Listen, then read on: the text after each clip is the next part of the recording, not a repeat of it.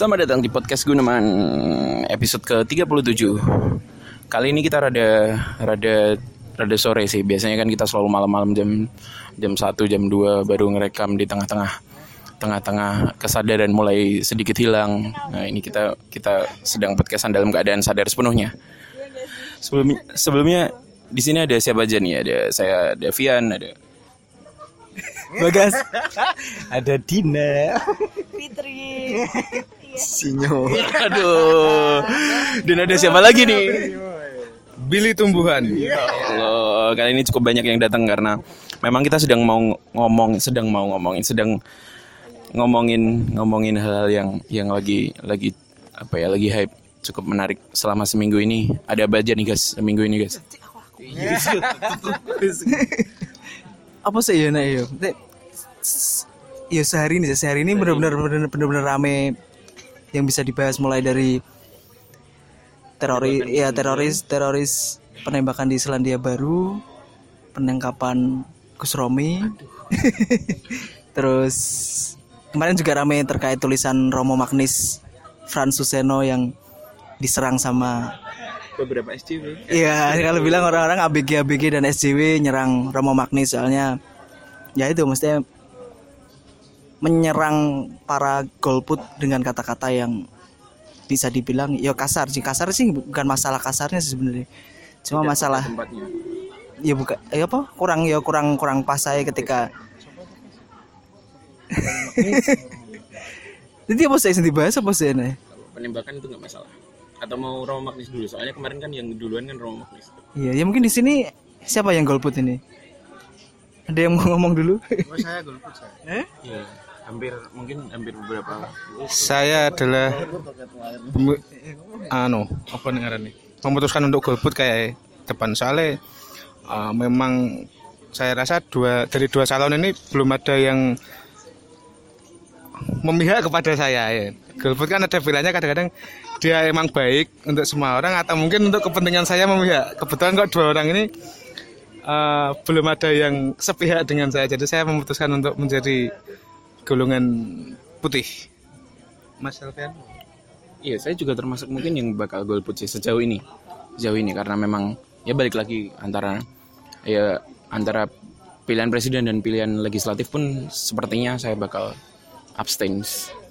Yang yang jadi masalah adalah karena mungkin kalau di pilihan legislatif saya belum belum belum melihat benar-benar orang-orang yang yang mungkin berkompeten atau mungkin mungkin apa ya mungkin sesuai dengan apa yang bakal apa yang bakal dia suarakan nanti ketika ketika ketika terpilih. Dan untuk pilihan presiden yang yang paling utama sih saya rasa dua dua dua calon ini apa ya mempunyai latar belakang dan background yang mungkin menurut saya cukup sangat tidak bisa untuk dimaafkan.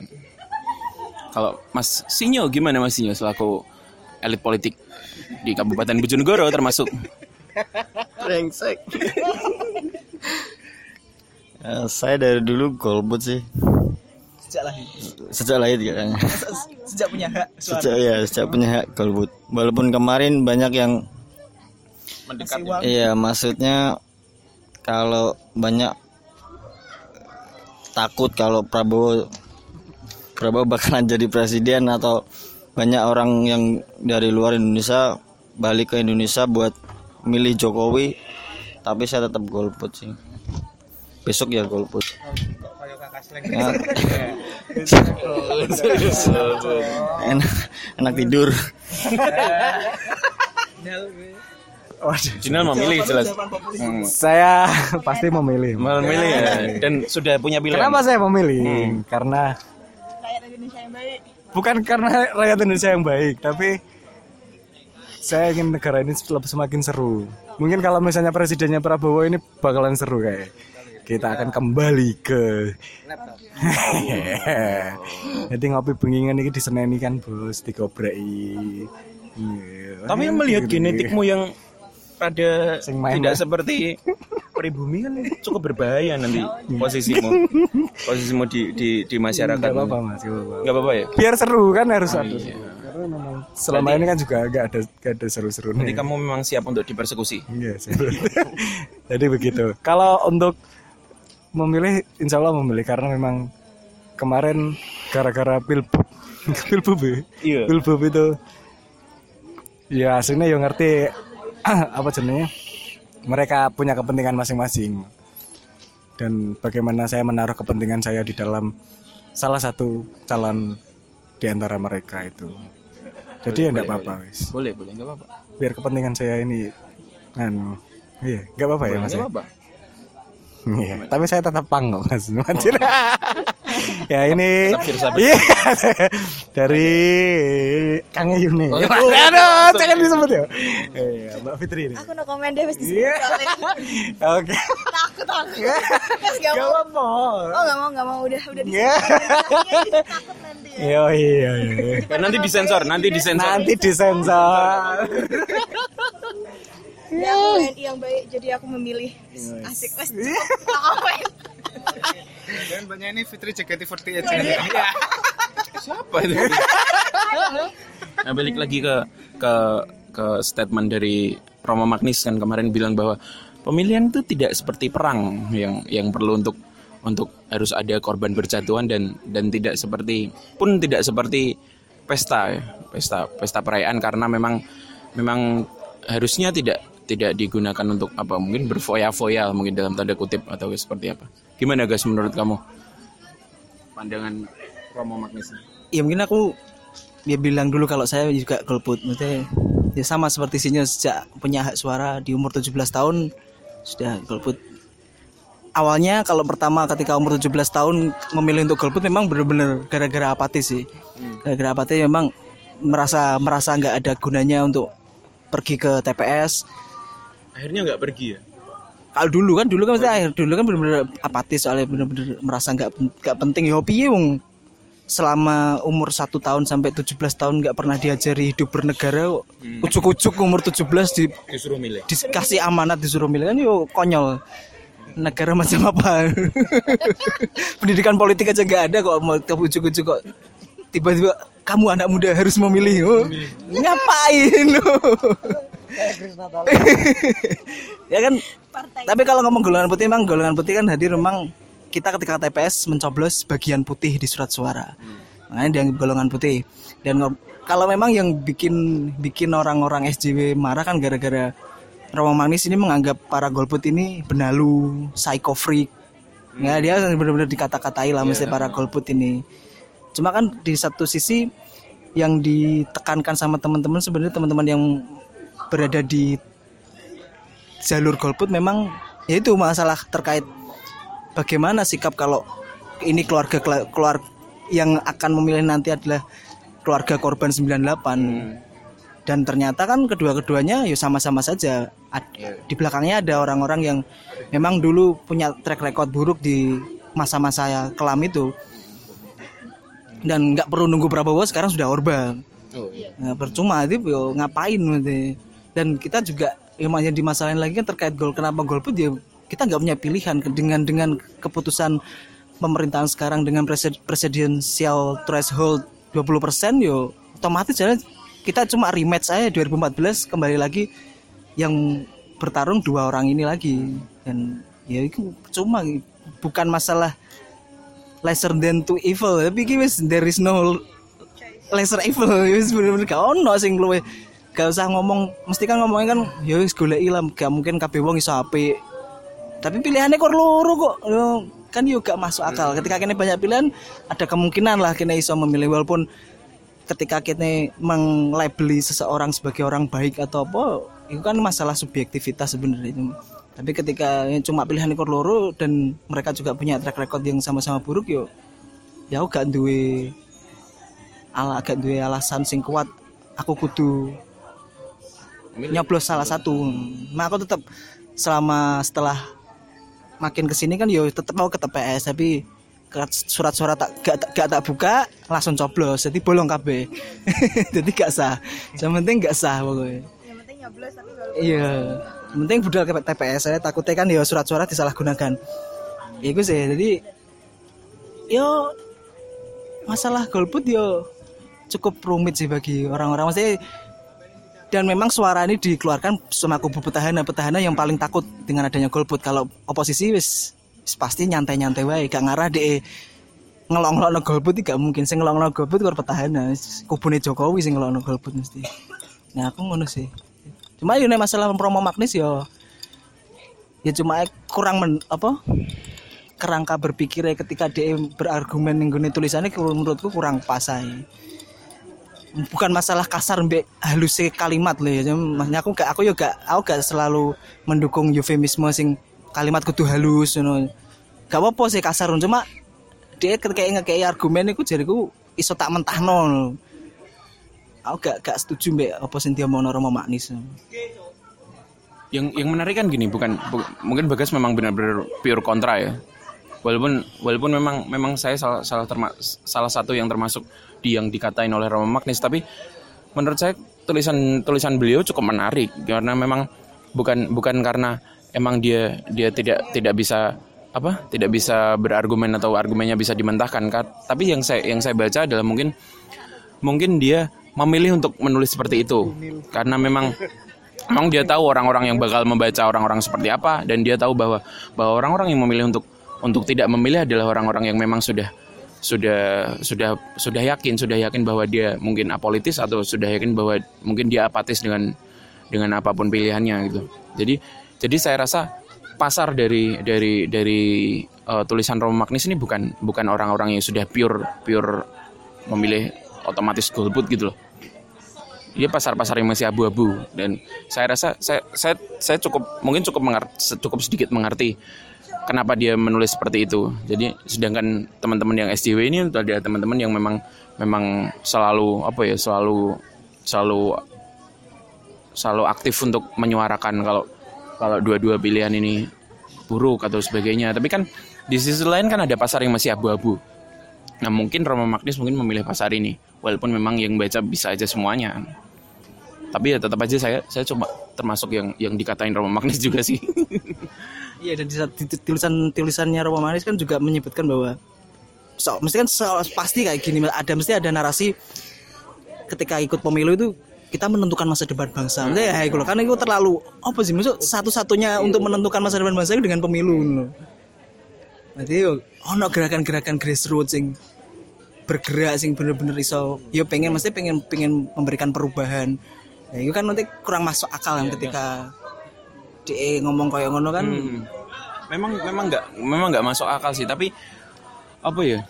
Mungkin mungkin Romo Magnis cukup cukup utopis ketika ngomongin masa depan bangsa adalah masa depan bangsa adalah bang, bangsa yang yang terus-menerus terus-menerus maju dan dan meneruskan mungkin meneruskan cerita-cerita bangsa tersebut. Sedangkan kalau kita kita sendiri di sini mungkin di lingkaran ini ber, ngomongin masa depan bangsa kan ada aja masa depan mungkin bangsa ini cukup uh, lagi lagi apa ya lagi perlu untuk dipanaskan sedikit lah kayak umpamanya enam puluh sekarang nanti dua ribu sembilan belas ini kemerdekaan keberapa tujuh puluh tiga tujuh puluh empat ya saya nah ini teman-teman aja nggak apa lah ini kan umurnya sama seperti Uni Soviet ketika mau pecah. Nah, Uni Soviet yang segitu besarnya segitu, aduh kita lihat dulu kan mungkin adik dayanya seperti apa. Bisa aja pecah dengan umur yang sama seperti ini. Berarti kan ini sebuah pertanda. Waduh, bahwa memang mungkin aja perlu sedikit dipanaskan sedikit lah. Gimana?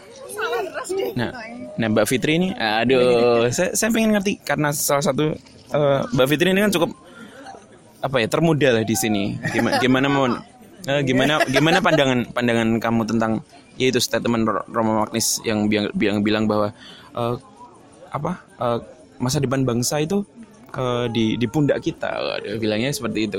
Kalau kita berdua, bertiga, berempat mungkin menganggap itu apa ya pikiran-pikiran yang sangat utopis gitu loh. Sangat, waduh yang indah-indah, yang itu berjuang kayak gitu-gitu gimana?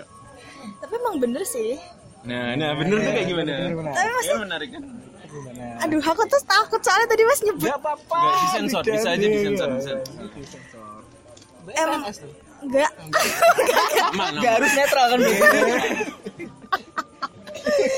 Aku netral aja gimana? Saya kira A S N menurut di ngomong siji to loro. Iya, sebenarnya ya gitu. Walaupun baru calon loh.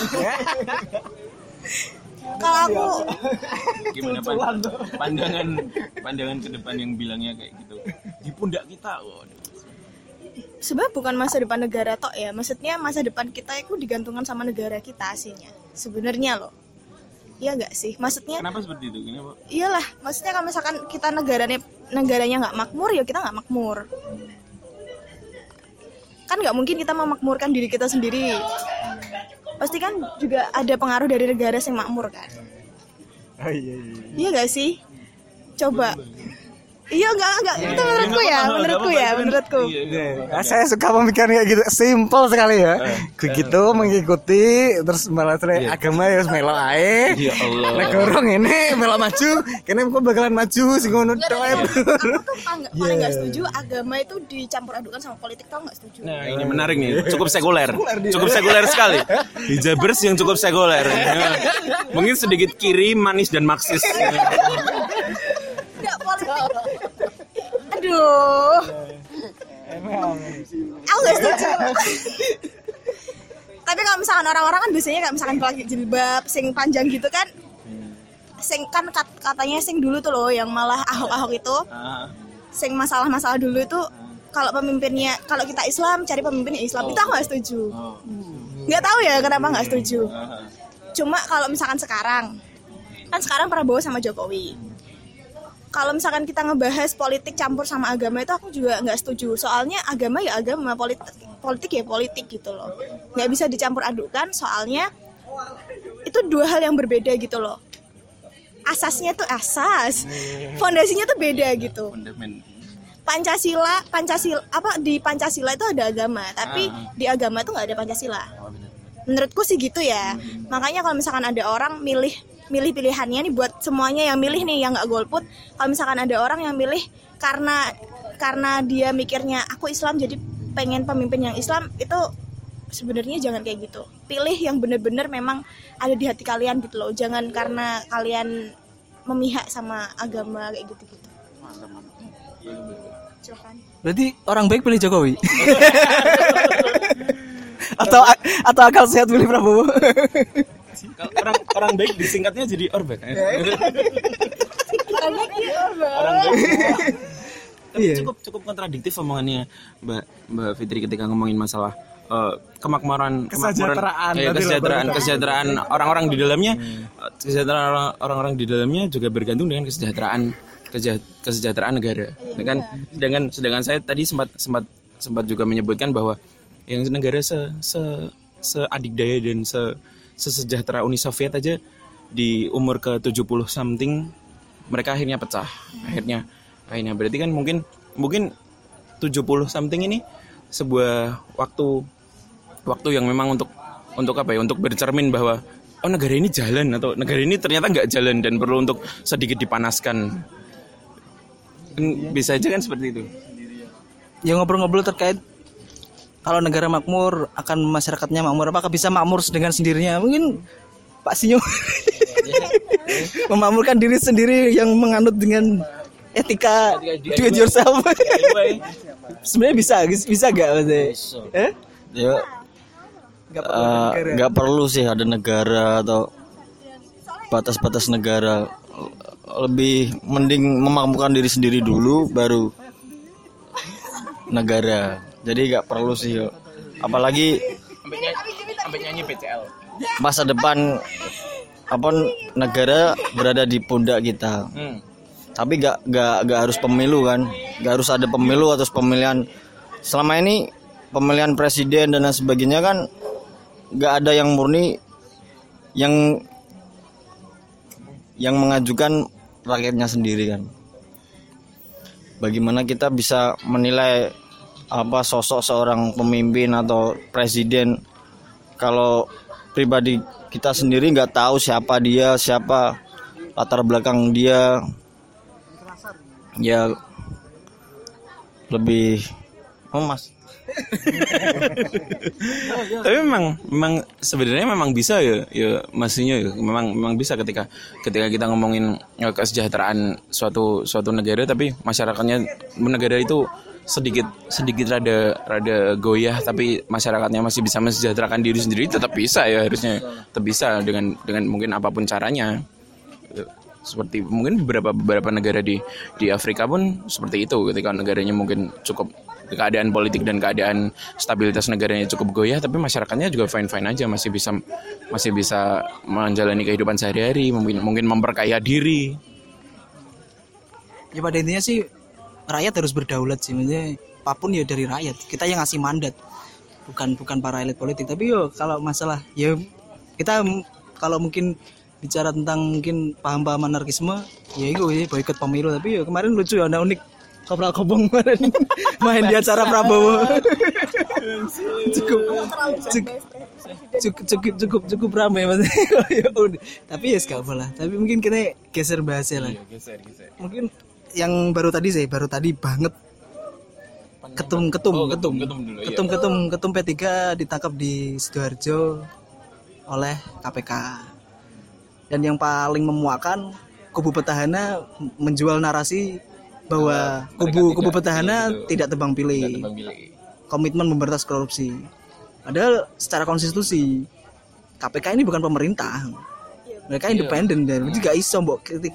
Pak Jokowi gak bisa mengklaim bahwa kerja K P K ini kerja pemerintah. Ya itu sih, maksudnya aku sih ngerti umak, wah anji wiki wis mulai kan ini mulai iso menangkap. Dia pengen nge-grab swing voter swing voter yang nganggep wah bagi Jokowi berarti gak gak tebang pilih, gak. Padahal ning gone dhek iki cara mono jubir kan yo. Iya jubir. Romahur musim jubir dibalik. Gak gak gak dilindungi, tetap ditangkap. Hmm. Nah, itu sih. Aku yo males ae dulu orang-orang yang menjual narasi. Ya untuk itu saya tetap untuk elektabilitas Jokowi. Gimana no pendapat?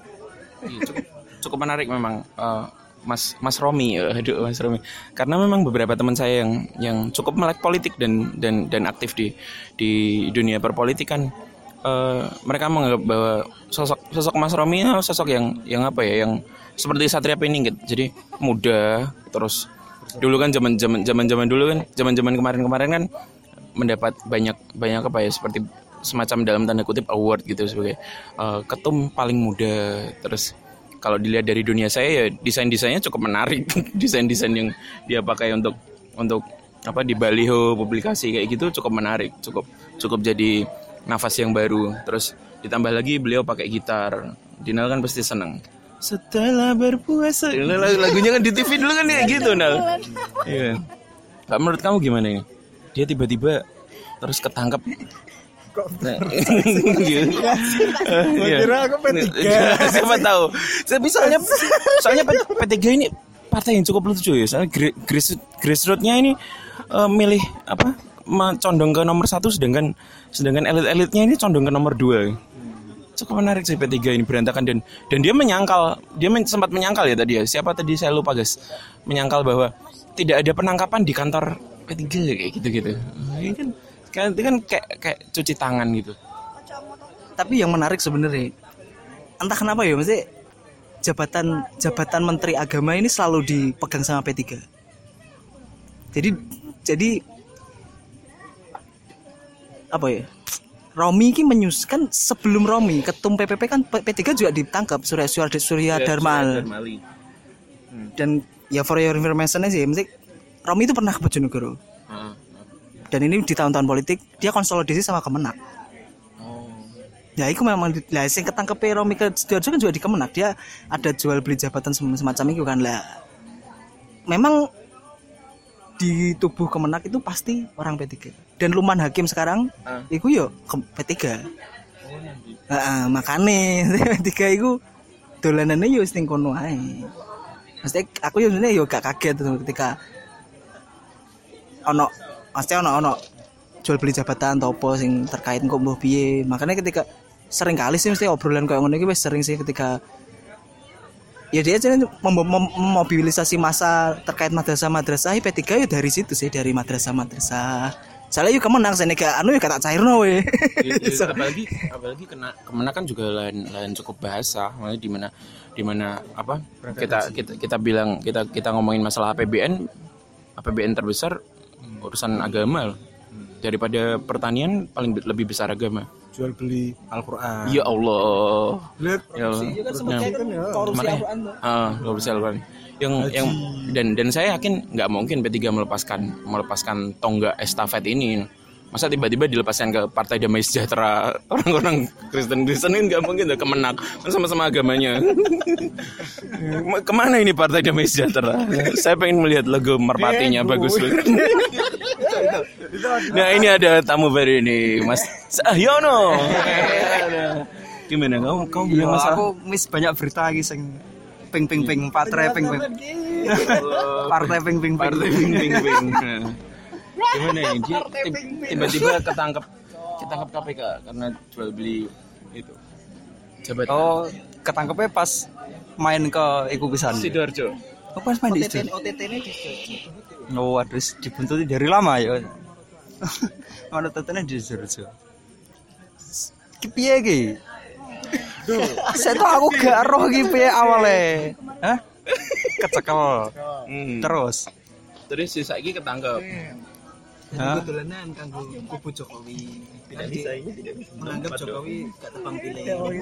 Oh alah, berarti kemanusiaan yang adil bagi orang yang berada ya mas. Kemanusiaan yang adil tuh bagi orang yang berada berarti. Ya.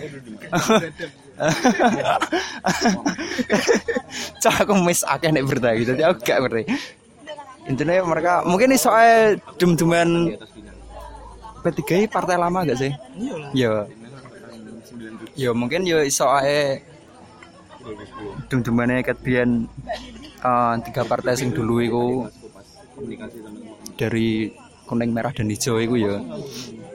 Dan mereka sek maine ndek mainnya di area Kemenag dan urusan ikut terus ya. Dan ini di momen ini dimanfaatkan kubu nol satu untuk tidak tebang pilih gitu ya. Ya. Aduh ngenek malah politik naik ya.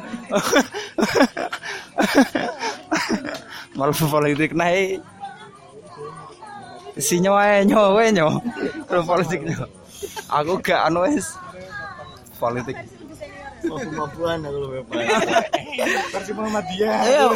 Anu ya, apa? Mungkin lanjut lagi, lanjut lagi. Iya, lanjut lagi. Lanjut lagi mungkin yang, yang terkait terorisme di New Zealand. Sopo jenenge kuwi? Jenenge sopo? Teran Braden to. Dia sempat sempat sempat dia live Facebook. Hmm. Dengan menembaki orang ketika sholat Jumat di dua dua masjid. Selesai sholat Jumat. Ya, selesai Jumat. Selesai Jumat. Selesai sholat Jumat. Dan sekarang ada empat puluh sembilan yang meninggal. Sudah sudah sudah terkonfirmasi empat puluh sembilan. Tadi sore masih belum empat puluh. Iya masih empat puluh. Sekarang empat puluh sembilan.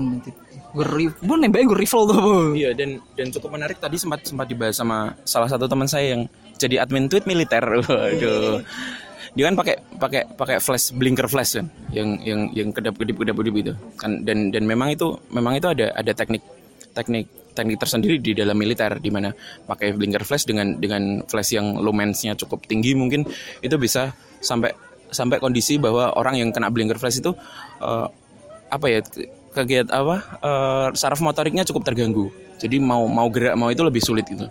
Itu benar-benar apa ya, kalau saya rasa sih si si itu ini si pelaku ini cukup cukup paham paham gimana menggunakan senjata, terlebih lagi dia dia kelihatan sih waktu di videonya gimana dia ngokangnya, gimana dia uh, titis juga titis juga gimana dia mengganti mengganti apa mengganti uh, pelurunya kayak gitu. Sungguh gerakan yang cukup orang-orang yang pernah hamil mungkin hmm, makasihnya. Dan mirisnya para penganut Islam konservatif di Indonesia malah menggoreng, malah menggoreng, malah menggoreng bahwa dia menulis seperti euforia gitu, bahwa ini lo teroris, teroris bukan Muslim, ya pasti gitu dia, ini lo teroris sih kulit putih, berambut pirang, pakai vest ya, dia nganggapnya gitu. Dan dia dia tidak suka ketika ada orang menyuruh menghapus video, karena orang rame sekarang lagi rame di Twitter kan, setiap orang yang ngepost video penembakan itu disuruh take down, ini ya, hapus hapus iya suruh take down. Dan Twitter Twitter terus di report terus sama orang-orang biar menghapus video-video terkait penembakan di New Zealand itu. Dan apa ya? Aku sih paling mangkal maca tulisannya Ucai. Bangsat Ucai. Loh, enggak, komen. Komen. Islam harus dipersenjatai. Ya mesti kapan berakhir ya terusan nek koyo ngene? Mesti iki blas dendam blas dendam. Kapan berakhir? Lu pengen pengen encen pengen niat perang emang ya mesti gak seneng ya, mesti gak seneng. Gak seneng hidup biasa. Ucai sampe dan ono sing wong bener-bener iku wis wis apa blow up terus pokoknya ben roh ki lho wong nek teroris iki gak muslim. Yo gak ngono yo. Akan, akan terjadi selalu sih, gak mungkin gak. Iya gak sih? Gimana gimana? Terus. Ya menurutku itu perang itu gak akan berakhir. Itu pasti akan ada pasti akan ada ada terus ngono. Terus konteksnya sama ini gimana? Enggak, aku menjawab tadi loh ini karena, perang. Iya kan karena yo karena memang perang itu nggak akan berakhir nek berakhir itu kiamat paling. Wah ini kiamat yang tadi pindah ke Kasembon ini tadi wah. Wah. Aku, aku pernah baca itu loh, pernah baca kayak kitab gitu tapi kayak buku gitu loh. Terus perang itu kan nggak cuman sing di New Zealand kan, di semuanya di Palestina dan lain-lain itu kan pasti ada perang. Nek misalkan ada perang berakhir itu pasti udah kiamat. Soalnya nek misalkan mesti nggak semua orang itu berpikiran nek misalkan kita nggak perang itu kita makmur. Ya. Aku paham konteksnya sih ngomong Mbak Fitri sih, cuma ya memang perang ono lah, perang-perang dagang, perang apa. Ya maksudnya terkait mungkin lebih gini loh, maksudnya kan sebisa mungkin meminimalisasi, tapi kan orang-orang ini malah berusaha untuk ngasih trigger terus untuk terjadinya pertumpahan darah sih masing-masing sih substansiku lebih ke situnya sih. Maksudnya ya memang perang bakal bakal tetep pancet ono, maksudnya ya wis dinasno ning Al-Qur'an, maksudnya ngono-ngono iku. Motivasinya itu apa sih sebenarnya mereka tuh aku masih masih masih kayak bingung gitu loh, motivasi mereka melakukan hal ya itu pelakunya. Pelakunya itu loh. Kalau pelakunya memang sejauh ini dia bikin dia bikin manifesto sih, dia memang mengklaim sebagai fasis. Dia balas dendam apa yang pernah dilakukan di eh, di Amerika atau apa yang dilakukan oleh muslim, dia balas dendam, intinya balas dendam. Lah kan kalau dalam aku kemarin tadi juga baca tweetnya Gustika sih. Gustika oh, iya. Kan ngomong dia studi tentang war war studies, konflik, maksudnya manajemen konflik kayak gimana ya. Memang sebisa mungkin yo untuk meminimalisasi meminimalisasi adanya perang yo yo sebisa mungkin ketika ono tindakan-tindakan teroris iku yo wis gak usah disebar video nih. Nah kan iku bakal jadi copycat ketika ono wong sing sesama fasis, wah iki carane ngene wis. Ais kayak padulanan P U B G ae ngene. Semua kan koramil padha. Iya, kan yo kan cuma iku lah substansi ku lebih meminimalisasi. Nek perang tetep ono sih teman. Ya aku ya yakin mesti nek ketika gak ono kejahatan, gak ono perang ya mesti kiamat. Wis ngapain urip. Ya tetep ono hitam dan putih sih ya. Ini menarik omongannya Ucai tadi ketika ngomongin masalah masalah persenjatai umat. Nah, aduh, bilangnya itu persenjatai umat padahal hal kayak gini pikiran-pikiran kayak gini sangat sangat Amerika. Amerika. Jadi di Amerika itu pernah ada ada salah satu organisasi tulis uh, judulnya namanya Arm, Armed Citizen, Armed Citizen. Jadi memang memang warga negara, benar-benar warga negara tapi dia memang mempersenjatai diri, dia tahu gimana taktik taktik militer. Tapi untuk uh, orang-orang yang dari Armed Citizen ini yang memang memang selama ini sejauh ini adalah uh, lahan yang cukup subur untuk untuk jadi rekrutan-rekrutan para para apa ya ya para ekstremis-ekstremis, kombatan-kombatan ekstremis entah dari dari sayap kanan maupun sayap kiri, entah dari dari K K K, dari K K K atau atau dari jihadis-jihadisnya. Begitu sih. Jadi memang entah entah apa yang entah apa yang di yang dibawa oleh orang-orang orang-orang konservatif ini dengan dengan narasi mempersenjatai diri. Apakah ketika nanti ketika terjadi terjadi chaos mereka siap untuk untuk untuk apa ya untuk ber- mempertahankan diri atau memang justru malah mereka yang memulai untuk chaos gitu loh. Yang yang cukup di di garis bawahi kan di situ. Jadi soalnya di Amerika memang dia dia sangat apa ya sangat sangat insecure ketika mungkin pada pada suatu masa akan terjadi distopia sih. Makanya kenapa rakyatnya dipersenjatai kan. Di sana kan biasa orang punya mesti punya apa punya punya legalitas ketika memegang senpi.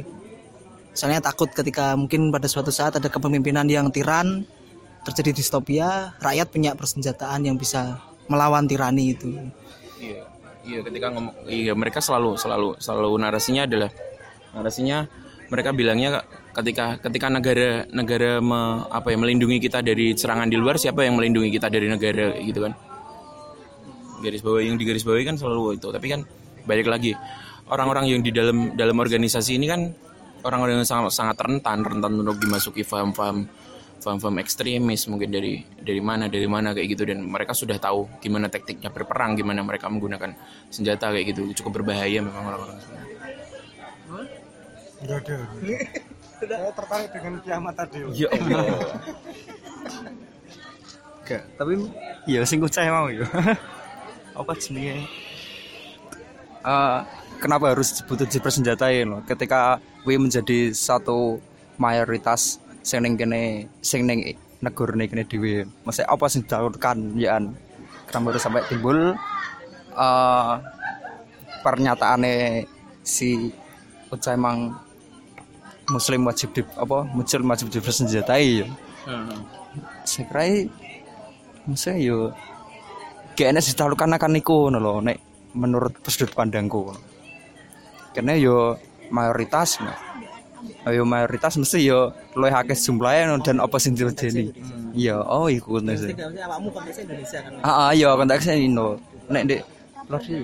Mungkin deh sik diluran mbek Mac Taylor sing nembaki ning Australia ya. Jadi deh benci kalau ada orang asing yang menginjak tanah Australia gitu. Kan iso ae. Iya. Tapi seusum enggak sih ngono-ngono iki? Apa usum ning kono? Sik enak ya kisah. Kisah terakhir dari Mac Taylor iki mang ya. Iya.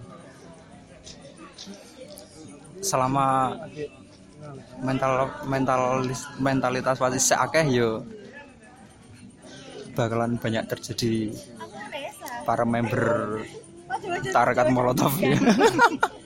salah, salah salah satu eh salah, salah satu yang yang ber, berargumen selain Ucai Ucai Rocket Rocker uh, ex Rocket Rocker adalah uh, Ustadz Saprim Hanan Attaki. Ustadz Saprim. Ustadz Saprim. Ustadz Saprim. Iya, dia ngupload di di Instagramnya tadi bilang, tapi yang yang di yang videonya pun diupload sama dia. Terus di deskripsinya dia lebih lebih ngomongin, ya menarik ini lebih ngomongin masalah labeling. Labeling ketika dia ngomongin kalau kalau Islam yang yang melakukan seperti itu ngomongnya langsung teroris. Tapi kalau orang lain ngomongnya apa gitu tadi sempat bilang bukan teroris atau apa kayak gitu. Uh, pelaku atau kayak gini cuma sih kayak narasi-narasi seperti ini cukup de- ya oh, dari dari dari zaman kapan sudah digoreng itu, ngomongin masalah labeling, ngomongin masalah oh ternyata teroris tidak beragama gitu-gitu. Eh, mereka nggak nggak nggak sadar uh, ketika mungkin di, di dikasih perbandingan berapa kali berapa kali uh, kejadian seperti ini seperti ini di terjadi dan dan pelakunya adalah dari mana atau dari mana dari mana kan selalu pasti ada pasti ada yang yang mengcombine si datanya. Dari siapa aja, dari siapa aja, dari situ aja kan mungkin kita bisa melihat. Gak perlu urusan masalah labelingnya, semuanya yang yang melakukan tindakan meneror dan menyebarkan ketakutan ya teroris, menyebarkan ketakutan secara ya secara masif kayak gitu. Ya memang kan kalau terkait kenapa muslim di labeli sebagai teroris, tapi kan gak bisa serta merta ketika ada teroris terus bilang teroris tidak punya agama kan. Oh ya semacam denial lah, nanti kenapa we gak menerima mesti ini ugly truth, ini kenyataan. Iku ya memang dia muslim cuma beda beda salah tafsir tapi tapi ya aku wae. Jadi kan kene kudu piye carane nguatno umat ben gak melenceng kan ya intine kan ngono malah. Tapi kan mau kenapa malah musuh iki diagama ora mungkin to wong mesti dia duwe sensitivitas dengan yang berlainan paham kok. Seperti yang dilakukan di Selandia Baru, dia memang anti muslim, Islamfob- Islamofobik, white supremasi dia, yes, orang-orang yang memang fasis. Sama halnya dengan dilakukan Hitler. Yo. Ngono to sih.